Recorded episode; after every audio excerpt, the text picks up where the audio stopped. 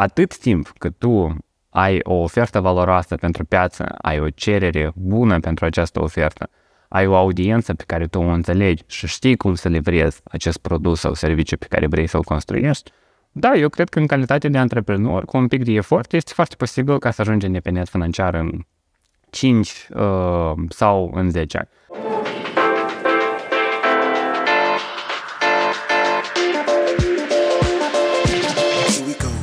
Podcastul Banii Vorbesc este realizat în parteneriat cu XTB. Salutare și bine v-am găsit la un nou episod Banii Vorbesc. Uh, după cum v-am, uh, v-am să zic că v-am uh, prezentat până acum, avem subiecte diverse din diferite domenii, însă acum cumva o să vorbim tot despre zona asta de investiții și din punctul meu de vedere o să avem un invitat foarte interesant uh, și cred că cei care sunteți prezenți pe Instagram, cred că cu siguranță îl cunoașteți. Este un tânăr antreprenor, îi place zona de marketing foarte mult, dar o are o mare pasiune către educația financiară și în special către investiții, investiții pasive. Uh, îmi place foarte mult uh, pentru că eu cel puțin ne, ne asemănăm așa destul de mult. Amândoi lucrăm în marketing, în strategii de marketing, în uh, social media, dar totuși suntem și investitori și cumva avem și un proiect de educație financiară. Uh, cred că este una dintre cele mai bune mișcări, cumva să lucrezi ca antreprenor, să câștigi bani dintr-un domeniu de care poate de care îți place și după aia cu capitalul sau cu profitul sau cu o parte din veniturile tale să le investești în piața de capital sau, nu știu, imobiliare sau unde ești tu cel mai, uh, cel mai confortabil. Invitatul meu este Vlad Caluș, uh, este antreprenor de la 19 ani, ceea ce este super tare. Uh, vine din Republica Moldova, dar locuiește în București în acest moment și o să mă conectez el dacă nu este București. A, a fost inclus în Forbes în secțiunea antreprenori sub 30 de ani și este unul dintre cei mai activi oameni pe Instagram dar și pe TikTok pe zona asta de educație financiară. Proiectul lui se numește minimalistul.eu și mă bucur tare mult că ești aici, Vlad. Mersi foarte mult, Laurențiu, e plăcerea mea să fiu invitat la tine. Tare mult, mulțumesc. Și uh, noi o să vorbim astăzi despre cum ajungi de la minimalist la uh, independent financiar uh, și o să vorbim puțin despre tine, și așa că o să încep uh, prin a te întreba cine este, cine este Vlad Calu și când a fost primul contact al lui cu educația financiară. La momentul dat sunt un tânăr, eu am 26 de ani, ador să călătoresc o parte din banii mei și o parte din toate câștigurile, de exemplu, chiar și de la minimalistul, sunt investiții concret în călătorii, în bilete de avion, în experiență, în cât mai multe lucruri care, care vreau să cheltuim banii într-un mod cât mai, uh, cât mai corect și pentru mine corect înseamnă experiență. Uh, pe de altă parte, eu uh, sunt și cofondator la Planable, în calitate de cofondator fac uh, partea asta de vânzări, facem companie deja de șapte ani, dar uh, paralel cu Planable 2 ani în urmă am pornit acest proiect uh, care a ajuns să se numească minimalistă.eu, pentru că uh, am fost și sunt în continuare foarte pasionat de educația financiară și simt că pentru vorbitorii de română și în special în Europa de Est avem foarte, foarte, foarte puține informații și cunoștințe despre ce înseamnă să investești. În continuare avem foarte multe tabuuri despre investiții, ne gândim la investiții ca băieții de pe Wall Street în uh, costume și în fracouri, ne gândim la faptul că investițiile sunt riscante și la faptul că asta se întâmplă la telefon, ne gândim la faptul că banii sunt ochiul dracului și oamenii bogați sunt criminali și tot așa mai departe și tot felul de prejudecăți din alea proaste care ne opresc pe noi să construim bogății termen lung. Uh, dar și totodată am descoperit, înainte ca să pornesc minimalist, am descoperit subiectul de independență financiară. Eu, în general, nu sunt cheltuitor din fire, adică eu am descoperit minimalismul cu mult timp înainte ca să știu că asta se numește minimalism.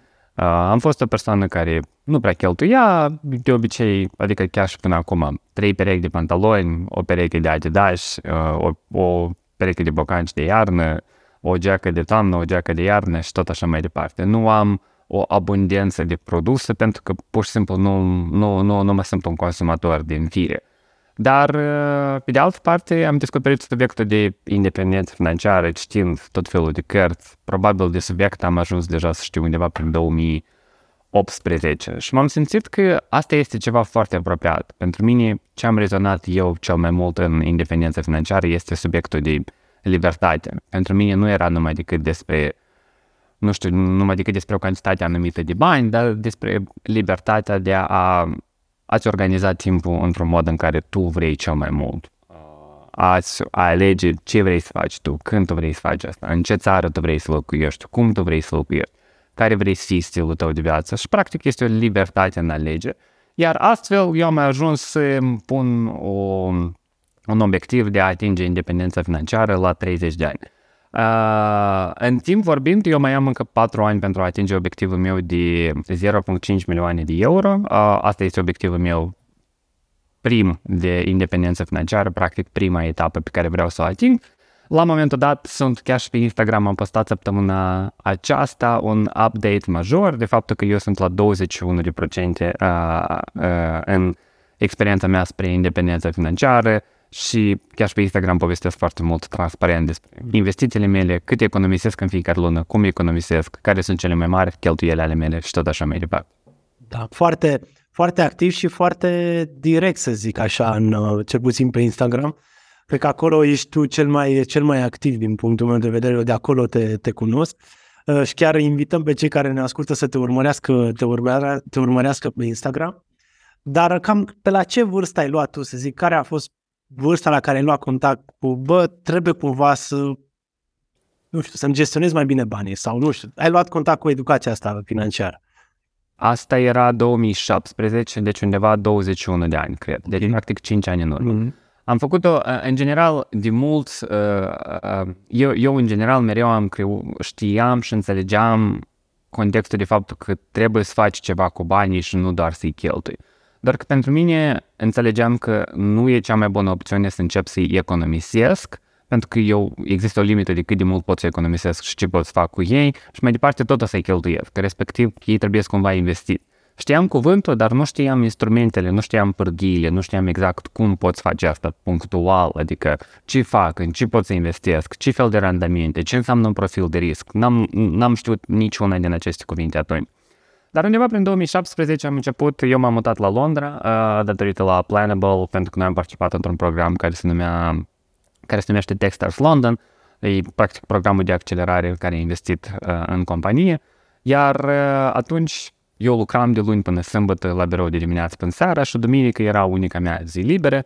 Eu fiind în Londra am avut două alegeri. Eu fie călătoresc prin Londra și explorez orașul, fie citesc dacă timpul de afară era urât. Uh, așa fel am început să citesc absolut, adică mm. eu în trei luni am, am citit în jur la vreo 10 sau 15 cărți, pentru că pur și simplu tot ce făceam eu în weekend era să citesc, că nu prea, nu prea aveam prieteni acolo, nu prea aveam alte activități și să muncesc, tot n-am vrut să stau și să muncesc de, de dimineață până seara, chiar și duminică. Și am nimerit, am început să citesc, am început să citesc toată, toată baza de cărți de antreprenoriat, evident, de marketing, care tot s-au adunat de-a lungul timpului de când noi deja am început Planable, dar am nimerit și peste câteva cărți foarte faine de independență financiară și de educație.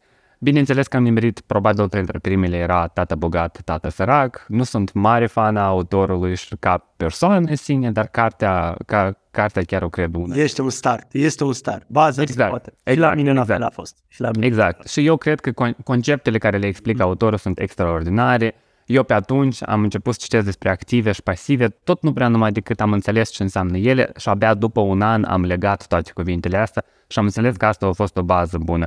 După asta am nimerit peste cel mai bogat om din Babylon, acolo a fost un click pentru mine, pur și simplu pentru faptul că mie mi s-a părut cartea foarte practică, foarte mhm. simplă, foarte coerentă în sine și era, nu știu, mult mai puține strategie și mult mai puține concepte.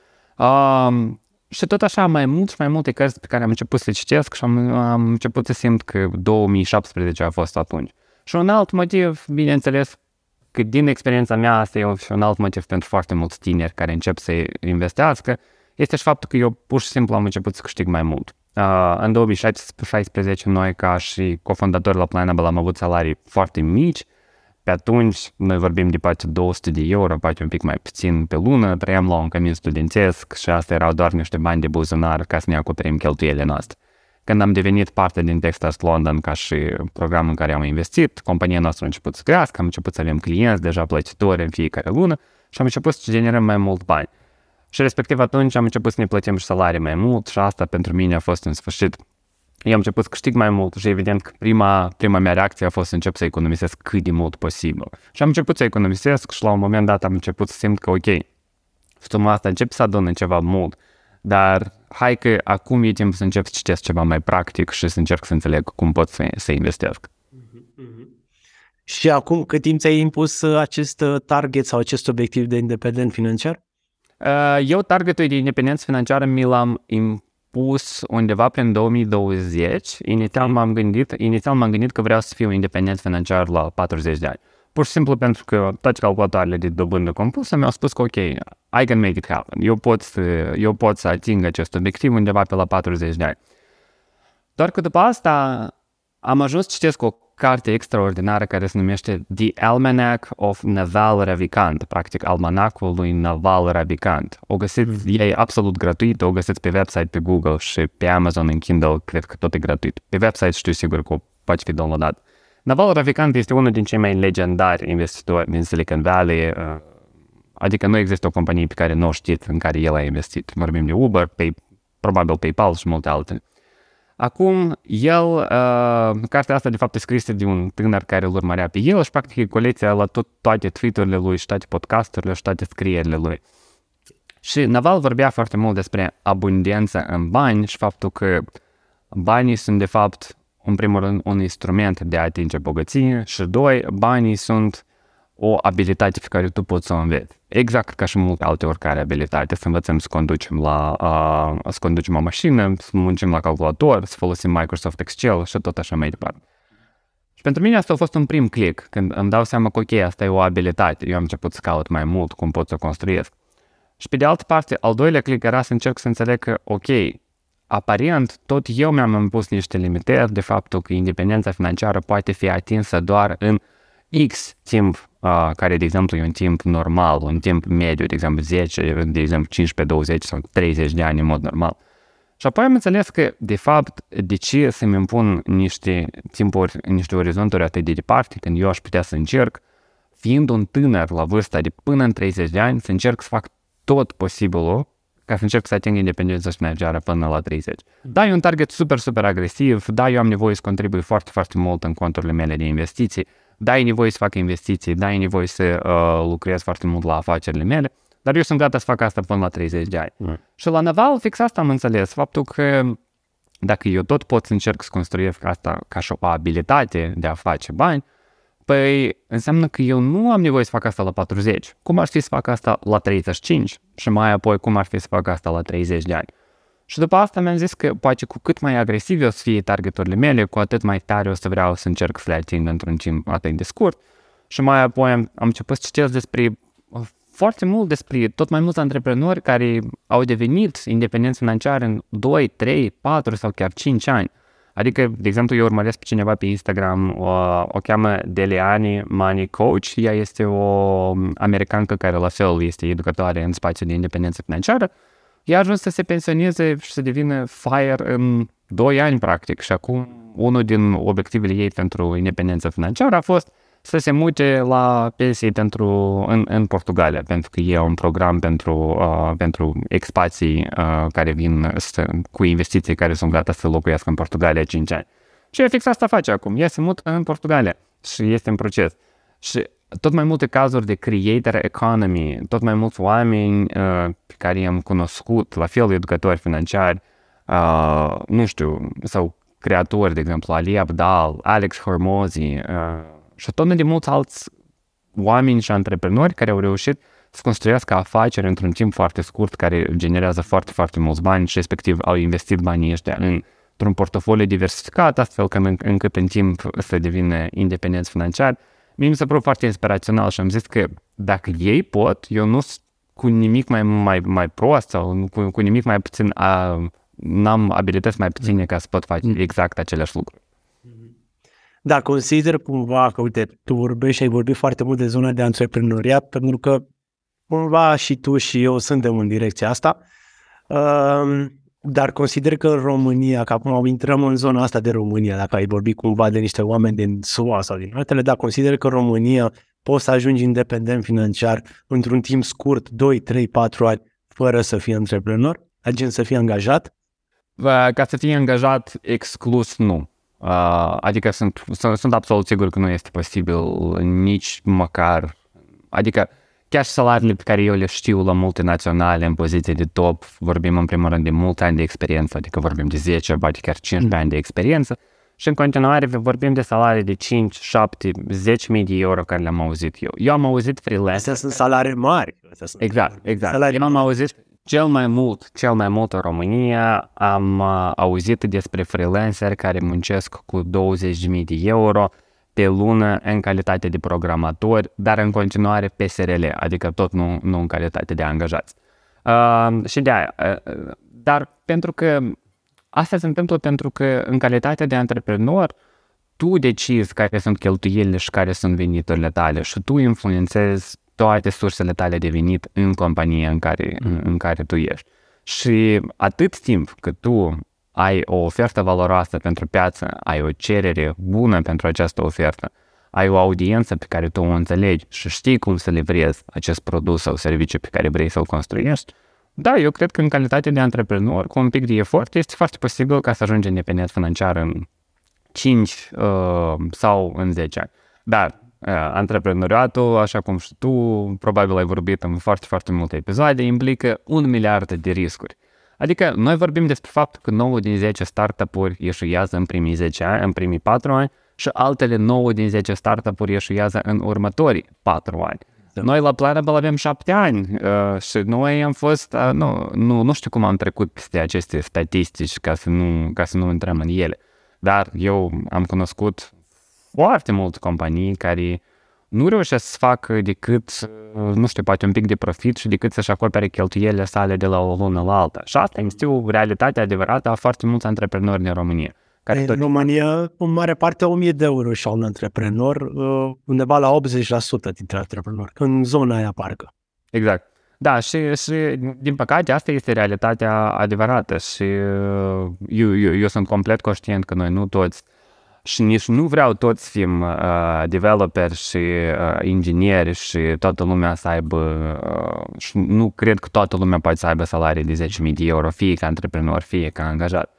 Dar fiecare trebuie să-și găsească, în primul rând, echilibru său care nu numai decât depinde de veniturile sale. De exemplu, eu economisesc la momentul dat 60-65% din veniturile mele în fiecare lună. Eu nu, mă, eu nu consider că eu mă limitez foarte mult în stilul meu de viață din fiecare zi. Și eu încerc să mă mulțumesc cu ceea ce am. Dar asta nu înseamnă că eu nu vreau să-mi setez obiective mai mari în fiecare an. Pe oricum, ori uh, ideea este când ajungi să îți dorești că una dintre prioritățile pe care le spun și eu și sunt la mine și uite sunt și la tine este na, creșterea ratei de economisire. Însă creșterea ratei de economisire nu merge doar dacă tai din cheltuieli, pentru că nu poți să faci doar chestia asta. Mai ales acum cu prețurile astea ridicate, nu poți să tai din cheltuieli atât de mult. Ceea ce înseamnă că venitul este cea mai importantă activitate pentru mine de a crește, venitul ăla din activitate, la activ. Și cred că și pentru tine. Dar, evident, cu profitul sau cu, să zic, cu economiile le investești.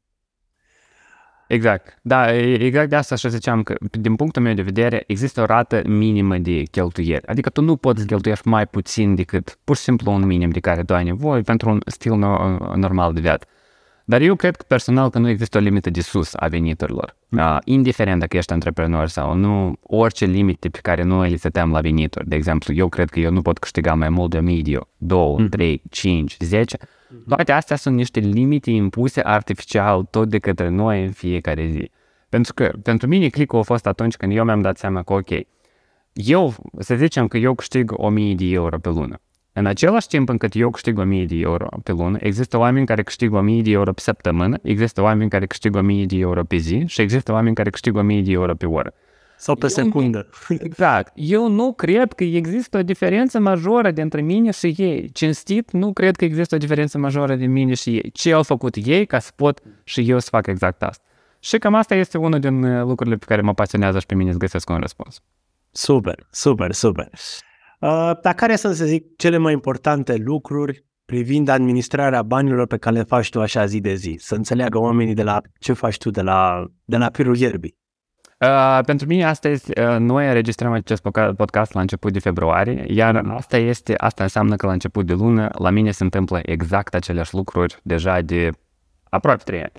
Uh, eu am în conturile mele de investiții, banii au fost transferați automat. Practic, cel mai important obicei pe care l-am eu, care chiar cred că el este crucial în administrarea banilor mei, este să-mi automatizez uh, cele mai importante investiții și, în primul rând, economiile mele. Spre exemplu, eu mi-am setat o automatizare atunci când mi intră salariul de la Planable uh, în contul meu, el, el automat este transferat în conturile mele de investiții. El este transferat, transferat în Interactive Brokers, în XTB, în Tradeville și în Kraken. Și o să vorbim un pic mai târziu și despre investițiile mele. Totodată, eu automat îmi plătesc chiria, astfel încât eu să nu trebuiască să fac decizia asta conștient în fiecare lună și să mă gândesc la această cheltuială. Eu stau în chirie, sunt foarte fericit în chirie și asta e o cheltuială ca oricare altele din uh, bugetul meu. Pe lângă asta, eu am trei conturi de economii, unul pentru sănătate, altul pentru cheltuieli diverse și altul pentru călătorii. Acolo banii la fel, automat sunt transferați fără ca eu să fac măcar ceva pentru această activitate. Uh, și în rest, uh, un alt obicei pe care l-am eu este să uh, donez la ONG-uri. Eu la momentul dat am două abonamente pe care le plătesc în jur la data de 5, doar că cardul meu este conectat la ele. Unul este Narada, este un ONG din România, spațiu de educație. Foarte mult vă îndemn să-l explorați, narada.ro. Și altul este Promise of Pencils, este un ONG la fel în spațiu de educație. Ei construiesc școli în țările subdezvoltate și oferă tot felul de rechizite școlare pentru, uh, pentru copii în țările subdezvoltate. Uh, Adam Brown este fondatorul organizației, el are și o carte cu același nume, Promise of Pencils sau Pencils of Promise. Foarte mult recomand, eu atunci am înțeles cât de pasionat eu sunt de educația, de educația mondială și educația mea în general. Super. Uh, hai să vedem așa pentru cei care poate cumva au veniturile apropiate de cheltuieli. Uh, știi că na, suntem într-o perioadă în care prețurile au explodat. Cum crezi că ar trebui să ne gestionăm bugetul în această perioadă? Ca să ne mai rămână bani, evident, și pentru alte investiții. Cred că în această perioadă este crucial ca să ne uităm peste un buget. Adică dacă, dacă persoanele care simt la, un, la acest moment că ei nu reușesc să economisească, din punctul meu de vedere există două soluții.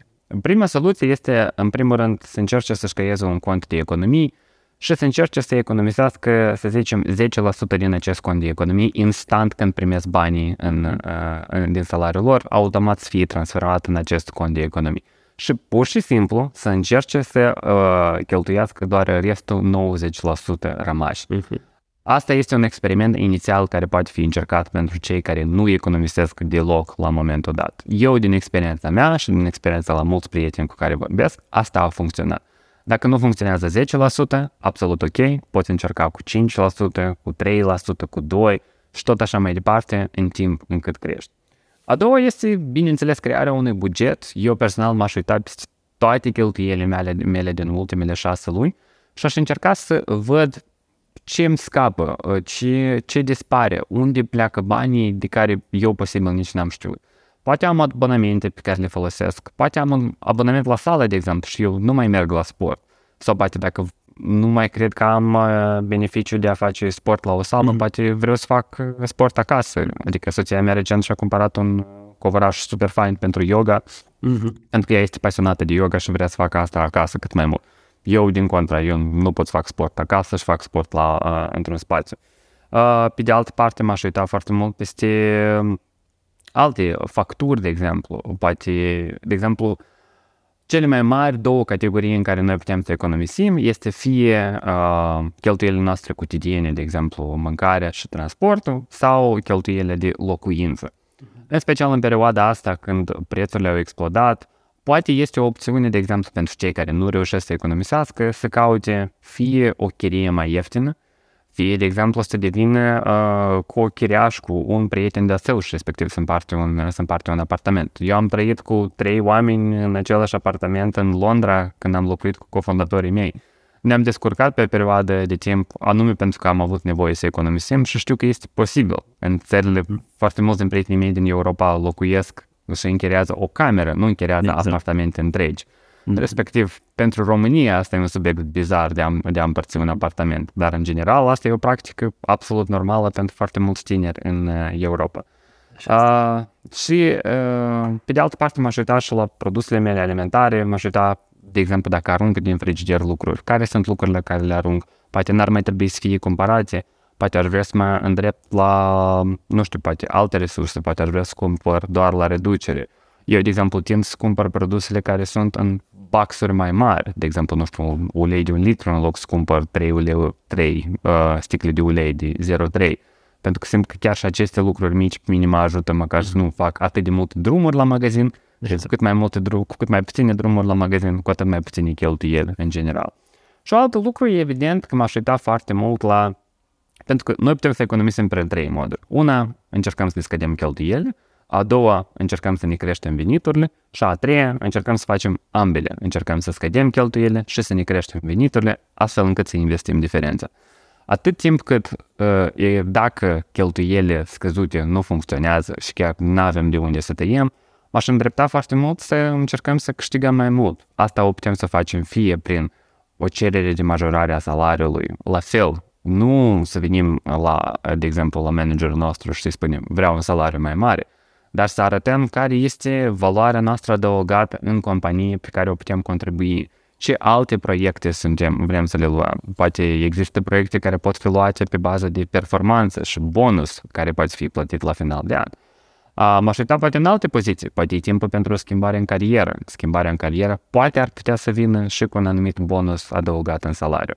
Uh, și pe de altă parte m-aș uita și la un side hustle, uh, adică atât pentru mine cât și pentru Laurențiu, ceea ce facem noi la independență din educație financiară este un side hustle până la urmă. Mm-hmm. Uh, și pentru mine asta, într-adevăr, este un venit adițional pe care eu îl câștig și, de exemplu, regula mea la minimalist este faptul că 80% din veniturile, din, din profiturile din minimalistul sunt uh, investite la bursă și 20% sunt uh, investite în călătorii. Adică asta e concret. Eu nu cheltuiesc absolut nimic din banii de la minimalistul pentru lucruri cotidiene. Ei automat cum intră la mini cont, automat sunt transferați într-un, într-un mm. broker. Super, super. Că ziceai tu, că stai în chirie. Te-ai gândit să-ți iei propria ta locuință? 100% și am această, am această mm. dezbatere cu followerii măcar o dată pe jumătate de an, pentru că eu postez destul de des mm. subiectul ăsta, pentru că vreau să mai, să mai aflu un pic pulsul, pulsul comunității la acest subiect. Părerile mereu sunt împărțite. Uh, pentru mine, la momentul dat, de exemplu, eu am și o dezbatere cu mama, absolut, constant, adică indiferent, indiferent de cât de mult aș explica mami că eu sunt foarte fericit în spațiul meu de viață. Noi suntem foarte ok cu spațiul și locuința noastră și care noi stăm. Veniturile noastre sunt foarte ok, noi reușim să economisim și tot așa mai departe. Mama tot nu crede că eu am uh, siguranță în viață fără ca să pot să am uh, o locuință a mea proprie. Chiar dacă eu sunt mega recunoscător proprietarului meu uh, de apartament, mm. care e un domn extraordinar de fain uh, și uh, ne-a oferit foarte, mult, foarte multă libertate și, în general, un context extraordinar în această locuință. Eu m-am gândit uh, despre achiziționarea locuinței. În primul rând, acum, noi suntem în 2023 și nici în 2024 nu-mi pare un timp potrivit din cauza la ratele la dobânzi și uh, tot ce se întâmplă în uh, acest spațiu financiar. Uh, pe de altă parte, nu, nu cred că e timpul potrivit pentru mine ca și etapa mea de viață. Eu simt că eu simt că chiar cei, de exemplu, 20 sau 30 sau 50 de mii de euro pe care i-aș plăti pentru, uh, pentru un avans la o, o locuință, eu aș vrea mai degrabă la momentul dat să-i folosesc în investițiile mele la bursă, pentru că eu știu că ele performează mult mai bine pe termen lung și totodată mă ajută pe mine să ating independența financiară mai rapid. Eu consider că chiria este o cheltuială la fel cum ai plăti la restaurant pentru mâncare, asta la fel este o cheltuială. Tu plătești pentru un anumit serviciu. Și eu la momentul dat plătesc pentru un serviciu ca să am un acoperiș deasupra capului. Plus, asta e un motiv. Doi este faptul că noi la momentul dat suntem bine mersi într-un apartament cu două camere, potențial ne-am mutat în altul de trei camere, dar Uh, asta s-ar întâmpla probabil tot în chirie și cel mai probabil dacă aș vrea să-mi cumpăr o locuință, noi, eu și soția mea visăm foarte mult la o casă sau măcar la un townhouse sau la un apartament sau o locuință cu o curte. Și respectiv, la momentul dat, pur și simplu locuințele cu o curte sunt prea costisitoare pentru noi doi la momentul dat, în contextul nostru, dar știu că atât timp cât, de exemplu, dacă reușesc să ating independența financiară, mai rapid, asta înseamnă că aceste obiective devin mult mai realizabile și mult mai ușor de atins. Mult mai ușor. Um, când ai început să investești, ai spus, da, hai să mai reluăm uh, treaba aceasta. Uh, eu am început să investesc aproximativ pe la final de 2019, dar serios, mm. serios am început să investesc chiar în martie 2020, chiar la începutul pandemiei. Cum, care a fost startul tău? Cum ai început? Cum, care a fost pentru tine? Eu am luat 5.000, uh, eu am luat 5.000 de lei și am făcut primul meu transfer la TradeView. Uh, am făcut asta pentru că un prieten de-al meu mi-a povestit despre faptul că, adică startul meu în investiții punctual, practic și tehnic vorbind, a fost atunci când un prieten mi-a povestit că poți investi în bursa românească. Până acum mi-aduc aminte senzația că atunci când mi s-a zis că poți investi în bursa românească, creierul meu a explodat. Mie, mie, mie nu mi s-a părut că asta este ceva posibil și ceva realizabil, că tu poți investi în Banca Transilvania și faptul că asta e mhm. companie publică la bursă, de exemplu. Uh, și atunci am început să citesc foarte mult despre cum fac asta, am făcut primul meu transfer, eu, eu eram foarte inspirat despre ETF-uri de la bun început și despre investiții pasive, simple. Eu sunt un investitor, mă credeam un investitor leneș, dar aparent sunt un investitor destul de activ la momentul dat, în orice caz. Și uh, eu am început să investesc în, inițial, prima mea investiție probabil a fost în ETF BET, Uh, Banca Transilvania și Nuclear Electrică. Cred că au fost primele trei companii în care am investit în martie 2020. Și atunci am continuat să investesc foarte... Am început apoi să citesc mai mult și mai mult despre acest subiect și chiar la momentul dat, portofoliul meu de la Bursa Românească are doar 8 companii punctual, m-am dezis de ETF doar pentru că mai apoi am înțeles despre comisionul de administrare că el este destul de ridicat dar, în continuare, am filozofia principală, faptul că investițiile trebuie să fie simple, clare, ușor de înțeles absolut pentru toată lumea și ușor replicabile. Cum gândesc așa? Nu ca oameni, în general, tu gândești pe termenul. Dar cum ajungem noi să gândim pe termenul atunci când vine vorba de investiții? Mie, mie îmi pare foarte greu să faci asta. Uh, știi cum, chiar, chiar au fost făcute studii despre faptul că, de exemplu, dacă pui un om uh, la o serie de oameni s-au pus niște ochelari VR, de exemplu cum sunt Oculus de la Facebook, și au pus ochelari VR în care le-au arătat propria sa persoană de peste 20 de ani, practic o simulare cum o să arate ei peste 20 sau 30 de ani. Și respectiv le s-a luat un studiu și studiul principal era despre faptul că cât de mare tu crezi că este asemănarea sau cât de tare tu crezi că asta ești tu din viitor. Și oamenii sau de fapt, întrebarea era dacă tu ai pune 100 de dolari acum sau dacă tu ai pune 100 de dolari sau dacă tu crezi că persoana asta din viitor ar fi pus 100 de dolari pe lună de lună pe mhm. perioada de 30 de ani. Și s-a demonstrat faptul că noi, de fapt, nu credem că persoana noastră din viitor este același om. Și noi îl luăm ca Vlad din 2043 și Vlad din 2023, sunt practic doi oameni complet diferiți, nelegați unul de altul. Și mie, mie asta îmi pare bizar, pentru că, din punctul meu de vedere, oricum, eventual, tu vrei să ai o viață lungă. De exemplu, obiectivul meu acum, an de an, este faptul de a căuta cum pot să-mi prelungesc viața mea. În mare parte prin sănătate, suplimente și tot așa mai departe. Și dacă eu tot vreau să trăiesc o viață bună, prosperă și de lungă durată, de ce să nu încerc să fac viața asta mai ușoară practica într-un joc video mai ușoară din punct de vedere financiar.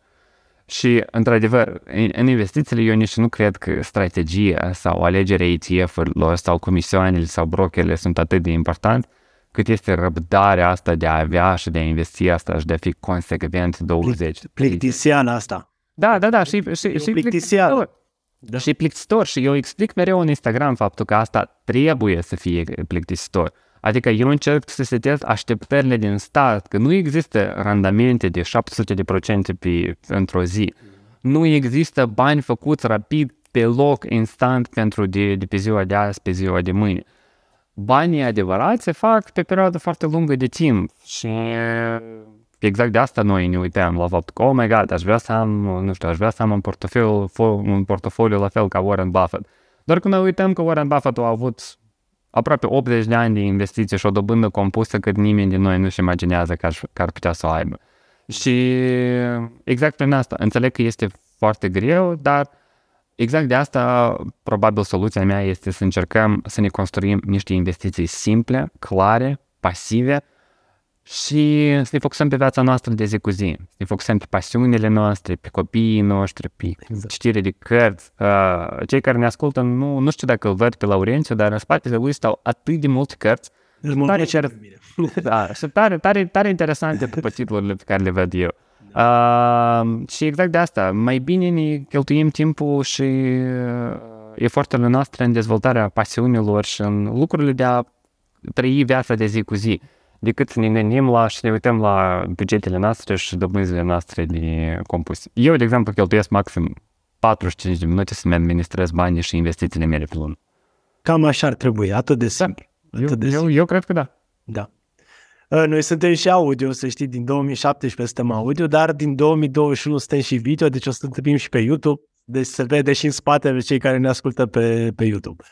Uh, care este regula ta de investiție? Adică, indiferent ce ar fi când te întreabă cineva, care este regula lui Vlad atunci când investește? Dacă n-ai, dacă n-ai un portofoliu mai mare de 100 de mii, nu cred că merită să investești în nimic mai mult decât ETF-uri. Pentru mine, ETF-urile sunt, vor fi și o să rămână cea mai simplă și ușoară cale de îmbogățire pe termen lung. Eu cred că cei care ne ascultă uh, știu, dar doar să reamintesc, ETF-urile sunt Exchange Traded Funds, practic niște coșuri de investiții care ne permit să investim în 10, 100, 1000 sau poate chiar 10.000 de companii printr-un singur produs financiar. Ele de obicei, piața globală nu ne oferă un randament de aproximativ 8-10% pe an, și de ce zic că asta este cea mai simplă soluție? Pentru că tot ce avem de făcut este să cumpărăm aceleași ETF-uri an de an și an de an, foarte, foarte mult timp la rând mm-hmm. și să avem răbdarea asta. Mie îmi pare rău că noi în România nu avem niște instrumente simple în care brokerul automat ia bani de la mine din contul meu bancar și automat îi investește, cum de exemplu au americanii. Eu sunt foarte invidios pentru americani la cantitatea de oportunități pe care ei le au la nivel de independență financiară și educație financiară, dar uh, chiar și cu eforturile manuale care trebuie să fie făcute, din punctul meu de vedere, absolut oricine trebuie să investească doar în ETF-uri, să-și pună 10% din veniturile lor transferate la broker în fiecare lună, să-și găsească un ETF global, cum este MSI World sau S&P 500 și să facă asta mult timp înainte. Măcar pentru început, măcar în un ETF. În timp, evident că putem să ne diversificăm. Dar dacă căutăm o cale simplă, clară și ușoară, pentru mine mereu a fost MSI World. Perfect. Dar la noi sunt uh, niște reguli de la ASF, deci uh, cumva exact, da. poate, nu prea se exact. poate automat, dar să știi că facem pași, facem pași în direcția bună. Da, la noi investițiile, să zic, pe bursă sunt cam de prin 2000, hai să le luăm așa, să nu zic 98. Deci cumva mai e timp, mai e nevoie de timp. Nu avem o piață așa de dezvoltată precum cea din SUA. Da. Exact. Dar pe de altă parte, dar pe de altă parte, uite cât de multe lucruri s-au întâmplat. Trade săptămâna asta a scos uh, depunerea minimă de 3000 de lei. Uh, am văzut uh, press release-ul chiar recent. XTB anul trecut a introdus uh, evitarea dublei impuneri pentru formularul W8 pentru acțiunile americane. Uh, Goldring am aflat recent că aparent ei au un fel de cont de custode pentru copii, astfel încât să mhm. investim în numele copiilor noștri. Noi vorbim de trei brokeri aproape românești, XTB nu pot să-i consider românești, dar aproape românești cu filială în România care au făcut atât de multe avansuri în uh, spațiul nostru de investiții. Mm-hmm. Și, cu cât, și eu cred că noi suntem, evident, fintech în România este încă un bebeluș care abia se dezvoltă, dar eu cred că există foarte, foarte, foarte multe lucruri frumoase care urmează să se întâmple la spațiul de investiții. Și mm-hmm. în continuare, uite cât de puțini investitori noi avem. Adică la BVB, ultimul raport care l-am văzut, avem ceva de genul 76-85 de mii de investitori doar la BVB în România. Mm-hmm. Adică imaginați-vă ce s-ar întâmpla dacă noi am avea de două sau de trei ori mai mulți investitori uh, la bursa noastră românească începând cu anul viitor. Uh, foarte mult mai multe oportunități ar veni, bineînțeles. La BVB cumva a mai crescut în ultimul an numărul de investitori da, da, da. datorită titlurilor de stat. Exact, că da. putem spune de cauza asta. Um, acum că am vorbit de investiții, hai să vedem cum arată portofoliul lui Vlad în acest moment? Cam procente, nu vrem să știm sume, deci ca așa procente, că oricum sume tu multe ai pus pe Instagram, dacă vor oamenii. Da, exact, așa... adică Uh, pe Instagram îmi găsiți chiar uh, îmi găsiți portofoliul și companiile în care investesc uh, și ETF-urile în care investesc. Eu încerc să fiu transparent pentru că vreau să arăt despre faptul că este posibil să încep de la zero, exact așa cum am început eu și vreau să arăt despre cât mai multe lucruri concrete și clare și ușor de înțeles pentru toată lumea. Uh, dar, pe de altă parte, portofoliul meu arată foarte, eu sper că îl cred în continuare foarte simplu. Eu am patru direcții de portofoliu, cel mai mare este ETF-uri. În ETF-uri investesc 70% din portofoliul meu. Okay. Apoi avem uh, divide, uh, portofoliul meu de dividende, uh, dividende internaționale. Acolo, la momentul dat, am deja 22 de companii în care investesc. Practic este portofoliul de dividend growth investing, portofoliul în care tu investești pentru dividendele care, care vor crește an de an. Uh, și la momentul dat am ajuns aproape la 300 de dolari venit pe an doar din portofoliul ăsta de dividende, care mi se pare un început destul de bun pentru un portofoliu tinerel, de mai, un pic mai puțin de un an. Aș putea uh, spune și care ar fi suma pentru 300, da. Da, exact. adică pentru, pentru 300, ca să nu spun, adică pentru cei care vor să facă matematică, randamentul, dividend, randamentul portofoliului de dividende este 3.3. Da, așa, până la, 4%. La 300 de dolari pe lună puteți face matematică și ușor mm-hmm. să înțelegeți care e mhm. valoarea mm-hmm. portofoliului. Uh, o altă chestie este 10% pentru portofoliul la BVB. Okay. Am ales să fac 10%, el în continuare este supraponderat pentru că eu am început să investesc la BVB și respectiv acolo am avut un timp foarte mare de a investi, dar în timp l-am lăsat doar la 10 pentru că mi se pare în continuare o piață riscantă cu multe lucruri care se schimbă de pe un an la altul și nu aș vrea prea mult să mă expun și 5% pe cripto. Pe cripto poate chiar cred că am un pic prea mult, dar uh, înțeleg industria, înțeleg ce se întâmplă, știu, îmi asum toate riscurile potențiale, uh, știu ce ar putea să se întâmple cu banii ăștia în viitor, dar totodată sunt entuziasmat și de tehnologie și despre ce aduce pe spațiul ăsta de cripto pentru, pentru mine. Asta sunt cam, asta cam ponderile la momentul dat și eu sper și nici nu vreau și nu cred că ele urmează să fie schimbate în următorii 5-10 ani. Ce, ce previziune ai tu pentru 2023? Da, așa, personale, că se va întâmpla cu piața, crește, că știi că sunt unii analiști care zic că vine finalul lumii, vine în ghilimele, dar sunt foarte mulți care zic că gata, suntem în perioada în care deja a crescut destul de mult bursa, că nu zicem că na, la data filmării uh, acestui podcast, uh, chiar cu o seară înainte, Facebook a crescut foarte mult. Uh, dar uh, să zicem că suntem într-o perioadă bună și unui analiști spun că cam gata cu recesiunea asta în ghilimele sau ce a fost ea. Tu cum crezi? Tot ce s-a întâmplat în ultimii trei ani mi se pare atât de bizar și în special, ok, 2021 era clar, era un bull market, toată lumea era fericită, toată lumea făcea bani la fiecare pas. Evident că atunci toată lumea a început să investească și mult mai mult, pentru că într-un bull market e destul de ușor să faci bani. Mm-hmm. Uh, în 2022 au cam tăcut foarte mult uh, lume care au făcut foarte mulți bani pentru că nu se prea mai făcea și tot se pierdea și, se, uh, și acțiunile și ETF-urile și uh, portofoliile internaționale nu mai creșteau. Pe de altă parte, când ne uităm la ce s-a întâmplat în anul trecut, portofoliul meu a fost pe minus o bună parte. De exemplu, eu în XTB mi-am văzut profitul pe roșu o bună parte a anului. Uh, dar pe de altă parte ne uităm acum la, noi suntem la început de februarie, eu ieri din curiozitate m-am uitat, S&P 500 are 10% pentru doar de la începutul anului. Uh, meta despre care o menționat Laurențiu, am citit ieri că a crescut ceva de genul 100% în ultimele 3 luni. Tesla a crescut 60% în ultima lună sau de la începutul anului.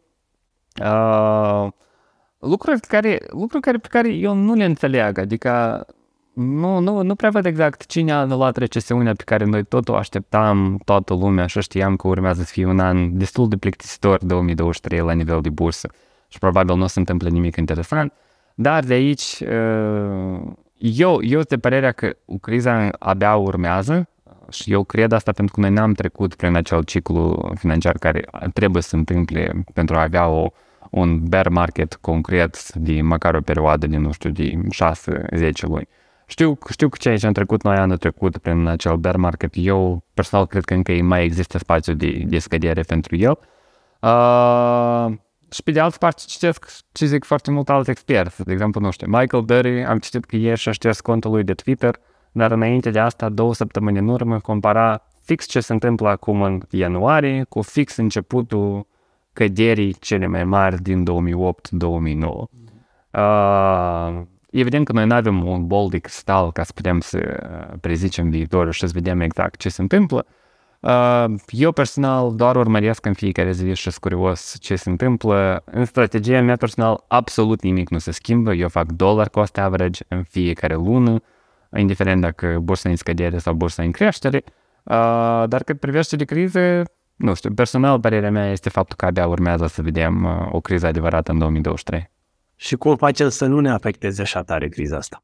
Uh, fix ca de obicei, fix ca pentru fiecare criză, uh, să încercăm să în continuare să ne creștem veniturile, să nu ne îmbogățim stilul nostru de viață, să nu ne creștem cheltuielile, să ne creștem rata noastră de economisire și să dezvoltăm un portofoliu global, diversificat, care rezistă pe termen lung. De exemplu, portofoliul pe care mă bazez eu cel mai mult este portofoliul meu de ETF-uri, care e foarte simplu. Eu am 3 ETF-uri, nu, uh, scuze-mă, 5 ETF-uri, uh, toate globale și diversificate, uh, două pe factor investing, uh, practic în factorii de small cap și value, și unul pe uh, piața emergentă, care la fel iarăși pur și simplu pentru că eu acopăr foarte multe arii de investiții în același timp. Uh, eu fiind 26 de ani, nu mă focusez pe bonduri, nu mă focusez pe obligațiuni, nu mă focusez pe titluri de stat, pur și simplu pentru că nu îmi pare că e timpul potrivit pentru mine la vârsta mea.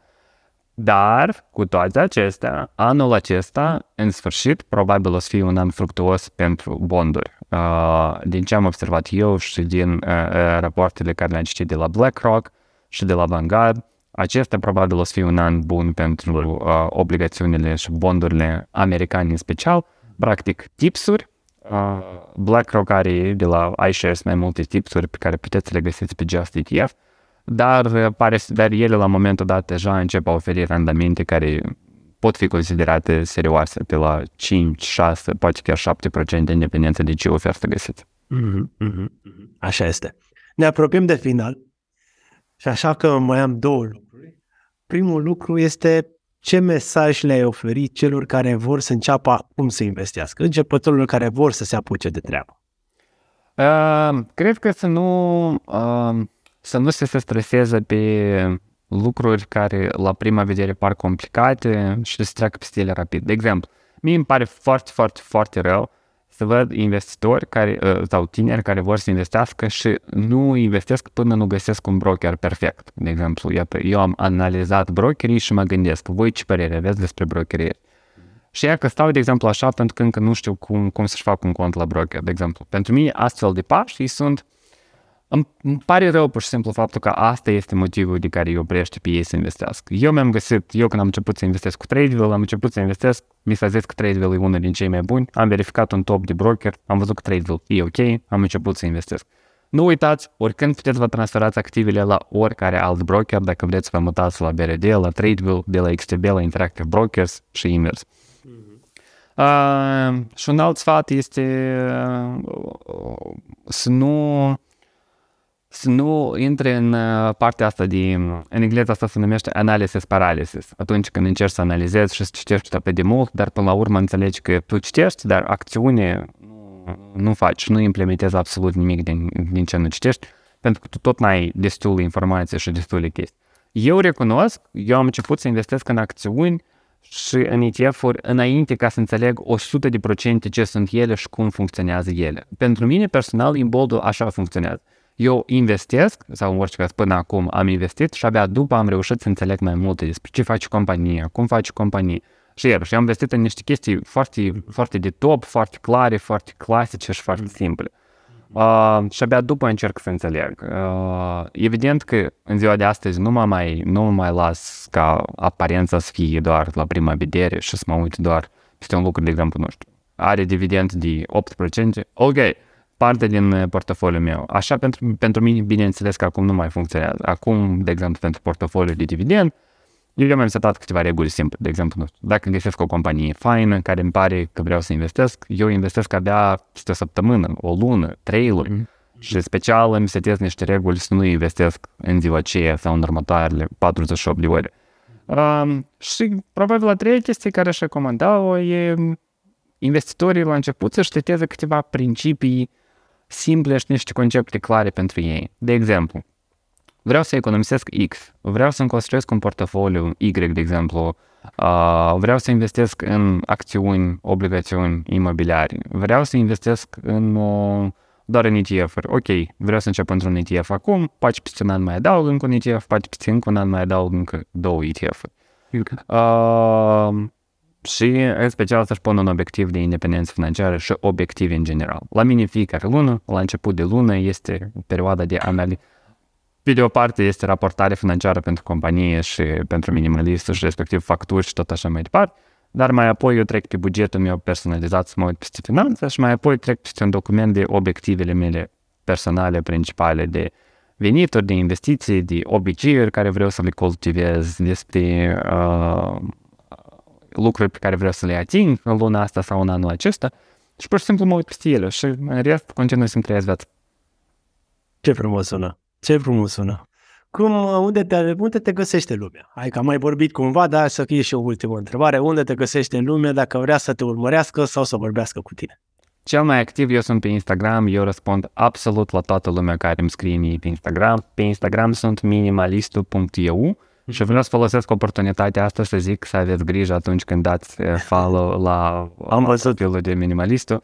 Uh, probabil și Laurențiu are problema asta și toți noi din spațiul de, de educație financiară avem problema de foarte multe conturi false care ne copiază cu conturile noastre. Eu niciodată nu o să vă contactez, niciodată nu o să vă zic despre programe de tranzacționare. Uh, profilul meu este doar minimalistul.eu. Laurențiu oricum sigur o să dea un nume sau un link în uh, podcast. Sigur. Și uh, eu uh, aceleași videouri care le postez pe Instagram le postez și pe, pe TikTok uh, și totodată planific să le repostez și pe YouTube în timpul apropiat. Uh, la fel pe minimalistă.eu pe Instagram găsiți și un link la un curs de independență financiară gratuit. Uh, am aproape 10.000 de studenți care s-au înscris în acest curs, foarte multă lume entuziasmată care au aflat despre acest concept și asta a fost primul lor contact cu independența financiară și eu mă bucur că oameni ca mine, ca Laurențiu, putem avea un impact cât de mic în finanțele tale sau ale voastre, la toți cei care ne ascultă. Și sperăm ca tot noi să fim o mică inspirație în a începe să investești, în a începe să economisești, a începe să-ți crești veniturile. Să știi, impact mic, dar mare, să spun sincer, foarte mare, pentru că în piața din România și oamenii din România au început să vadă total diferit investițiile și asta a ajutat ce facem noi, ce fac, nu știu, oamenii de la știța banilor, ce fac toate celelalte grupuri, o să ajute foarte mult pe viitor. Eu îți mulțumesc tare mult că ai acceptat invitația mea și cu siguranță ne vom mai vedea la, la alte episoade. Sigur, mi-a părut foarte bine și îți mulțumesc foarte mult. Toate bune!